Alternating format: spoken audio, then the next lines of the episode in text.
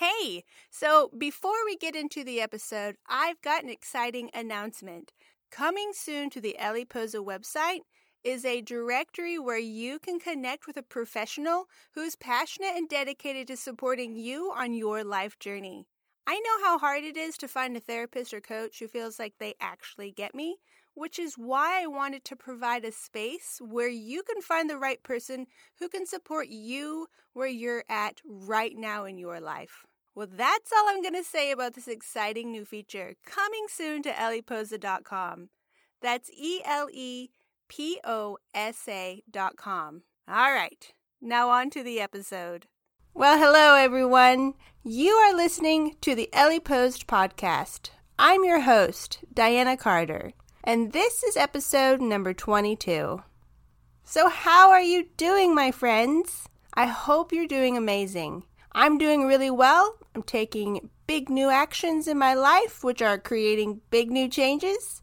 It's been fabulous because it's demanding that I grow and to keep up with it and to continually look at my thoughts and feelings. One of my recent favorite questions to ask myself, and this one is super powerful, it's how am I creating this for myself right now with my thoughts?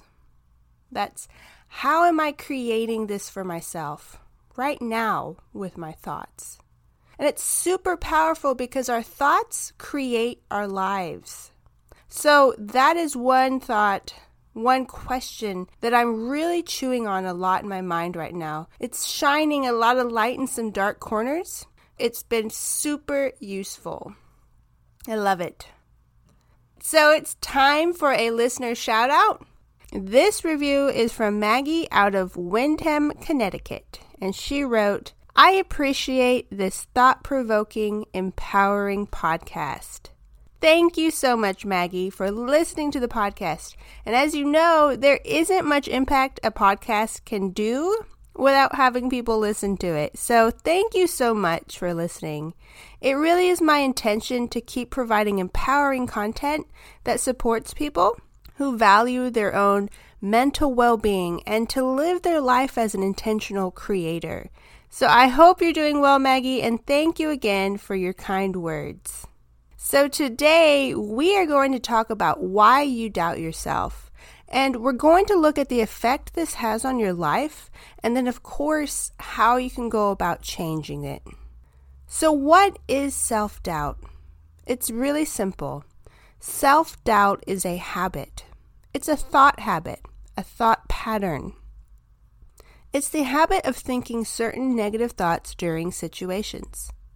And these situations have a wide range and can be different for everyone. It really just depends on how the thought habit is structured currently in your life. I love knowing that self doubt is just a habit because I know I can change habits. You can change habits if you are committed to it. In fact, all human beings have the capacity to change habits. We know this. It's 100% possible, which is just fabulous because when you take a close look at your life and see how this type of thought pattern has really placed limits in your life, well, it's like finding out there's a cure for your disease. So, how does self doubt sound to you? What does it tell you? When is this herd of thoughts released from the gates for you? So, the habit of self doubt has brutal consequences on your life. In fact, this one habit can lead to some of the biggest regrets in life. I mean, do you realize how nasty of a habit this one actually is? It's terrible. Self doubt is the opposite of confidence. Confidence is a door opener to opportunity, right? which would make self doubt the chains barricading us from the door. And when we are really professional self doubters, these doors can even become invisible, right? I mean, we are completely blind to them. Self doubt is simply not believing in our capability to do something. So, thank goodness we learned to walk when we were babies, before we picked up the habit of doubting our capability to do new things. Because can you imagine if you had the amount of self doubt as a baby that you do have now? well, you'd be crawling all over the place still as an adult. Because luckily, when you were a baby, you didn't think that you would never be able to walk simply because you fell down once. Or you didn't want to try to walk because you were afraid of falling down, right? Or in my case, I would have anticipated falling down, so I wasn't even going to try to walk. but where are we doing the same thing in our lives now?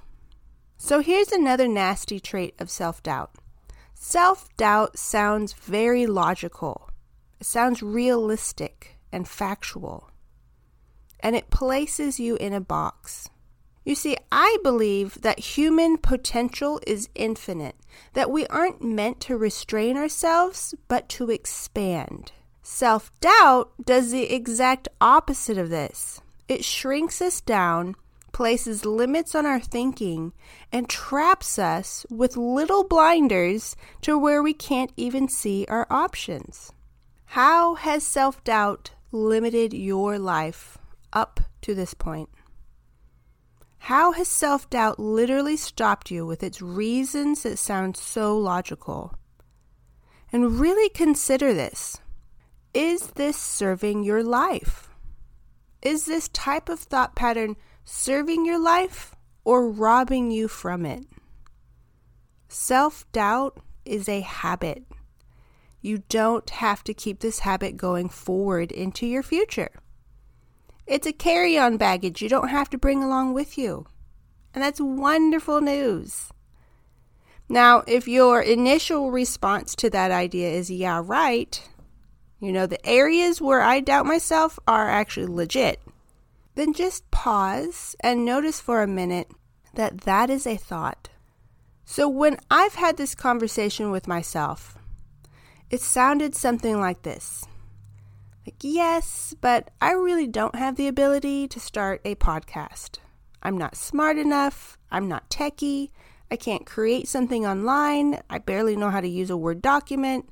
And the list goes on and on and on. Till I'm just procrastinating for so long that it begins a whole new thought pattern of self shame, right? And this repeating pattern just stalls and rotates in my life and time keeps passing on and on, and it all repeats itself over again and again and again, which is reinforcing itself with each cycle until 30 years go by and I'm in my little box suffering, miserable. My life isn't aligned with my dreams or my true self. And there's all kinds of suffering in my life, right? This is when we start dating people who aren't right for us because we can't find a good partner. We can't have the career of our dreams because whatever reason. But it's all I can't, I can't, I can't. So in turn, I don't, I don't, I don't. And the pattern repeats over and over and over. You see? And then another big problem from all of this is we then model this type of thought pattern to our children or the other people around us. So, meanwhile, nothing changes in our life, which means our brain has successfully kept our life in homeostasis because it doesn't realize that the current homeostasis is a pattern of suffering. It's not aligned with our true inner self. But the brain doesn't know that. It's not our brain's job to know that. Just like it's not my hand's job to draw beautiful pictures. Now, I can train my hands to be able to draw with practice.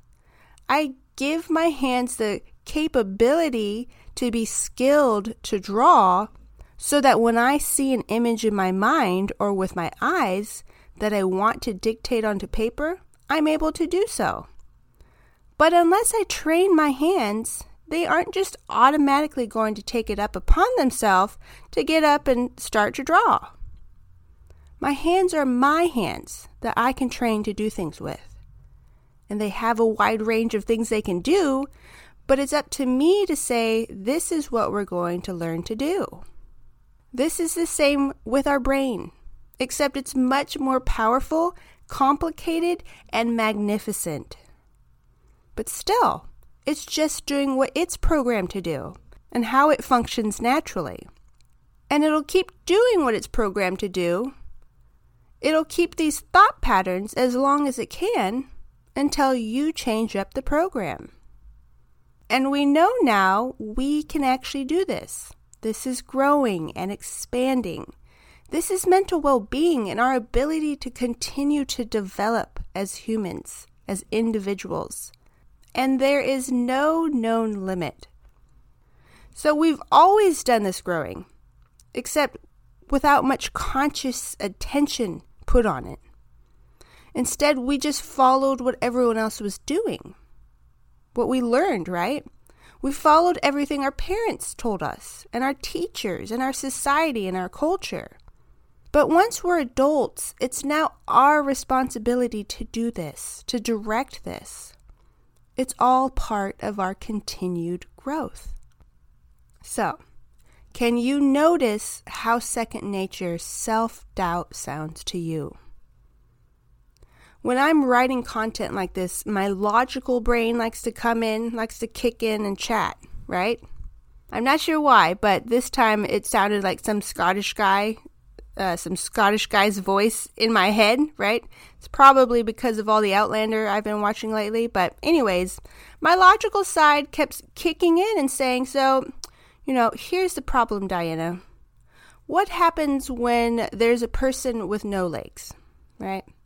So you're telling me a person with no legs would just have to believe they can run and then they'll grow legs and be able to run.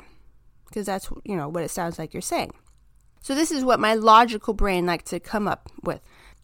So here's what I believe. That if the person with no legs believed he or she could run, then that person would be the person who fashions the device that allows him or her to do so The person who doesn't, they wouldn't even try. That is the difference. There's no limit. The only limit comes from our thoughts. We are capable to create, and when we can create, anything is possible. Out of nothingness, infinite possibility is born. So, our self doubt. It's going to sound so familiar and as if it's your true self. But notice this is just a thought that you have been thinking over and over and over to the point where now it's just reality to you. And then you make it reality because your thought restricts the actions that you take, and that turns out how the way your life will look. So your results never change, which means you simply keep repeating the same loop over and over again reinforcing your brain's RAS and confirmation bias, thickening up those blinders over your eyes. And what happens is this keeps you safe, which is one of the primary functions of our brain to keep the body safe.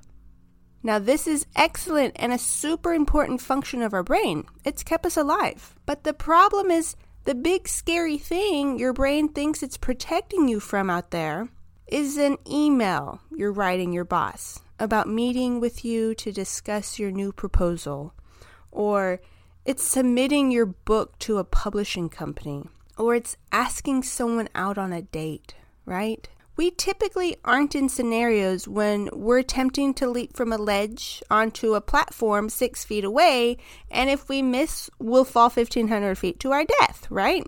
Now, I think in this situation, a little self doubt might be useful, especially in my case where I have really short legs and zero jumping skills. In fact, a lot of self doubt would be great in that scenario for me because if I attempt that jump, I'm gonna die. but in this day and age where our brains haven't evolved to serve us the best for the issues we face on a daily basis, instead of protecting us, it is literally holding us back. So we have to evolve our consciousness. We have to see these things for what they are. We need to have those aha moments. I'm experiencing self doubt. Am I standing on a ledge? Well, no. Okay, then. Let me take a deeper look here and see what's going on right? But we don't do this. We keep listening to the self doubt that we began thinking years ago. and not even questioning it. That's default, my friends. So, how is self doubt holding you back in your life? How would your life be different if you didn't doubt yourself? What would change? How would your life improve if you had confidence opening doors for you? My own struggles with self self doubt shows up with raising my daughter as a single parent. And especially if I notice she has any kind of self esteem issue. I mean, the slightest thing.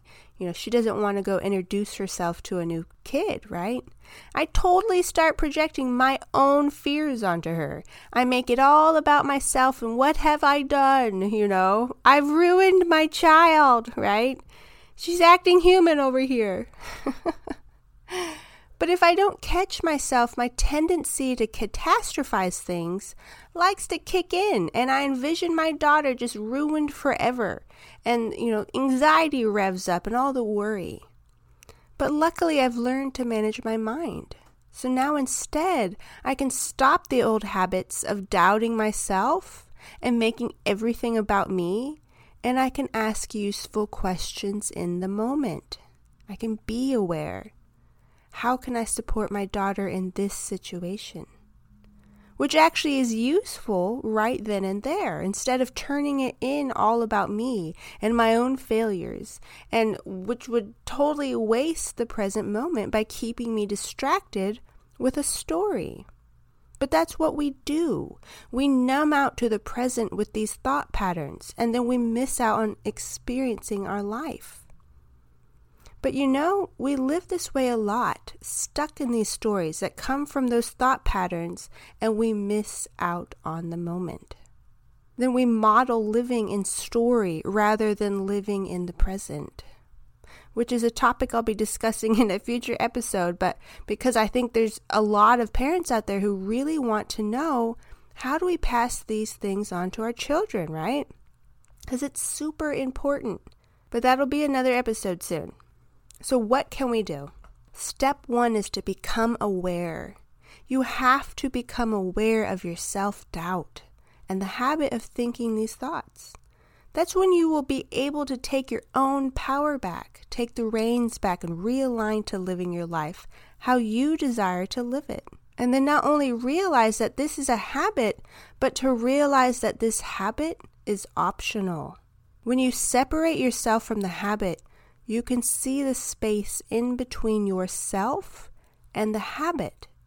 And then you have the ability to respond instead of just function from a default mode, which of course is all part of learning how to manage your mind, right?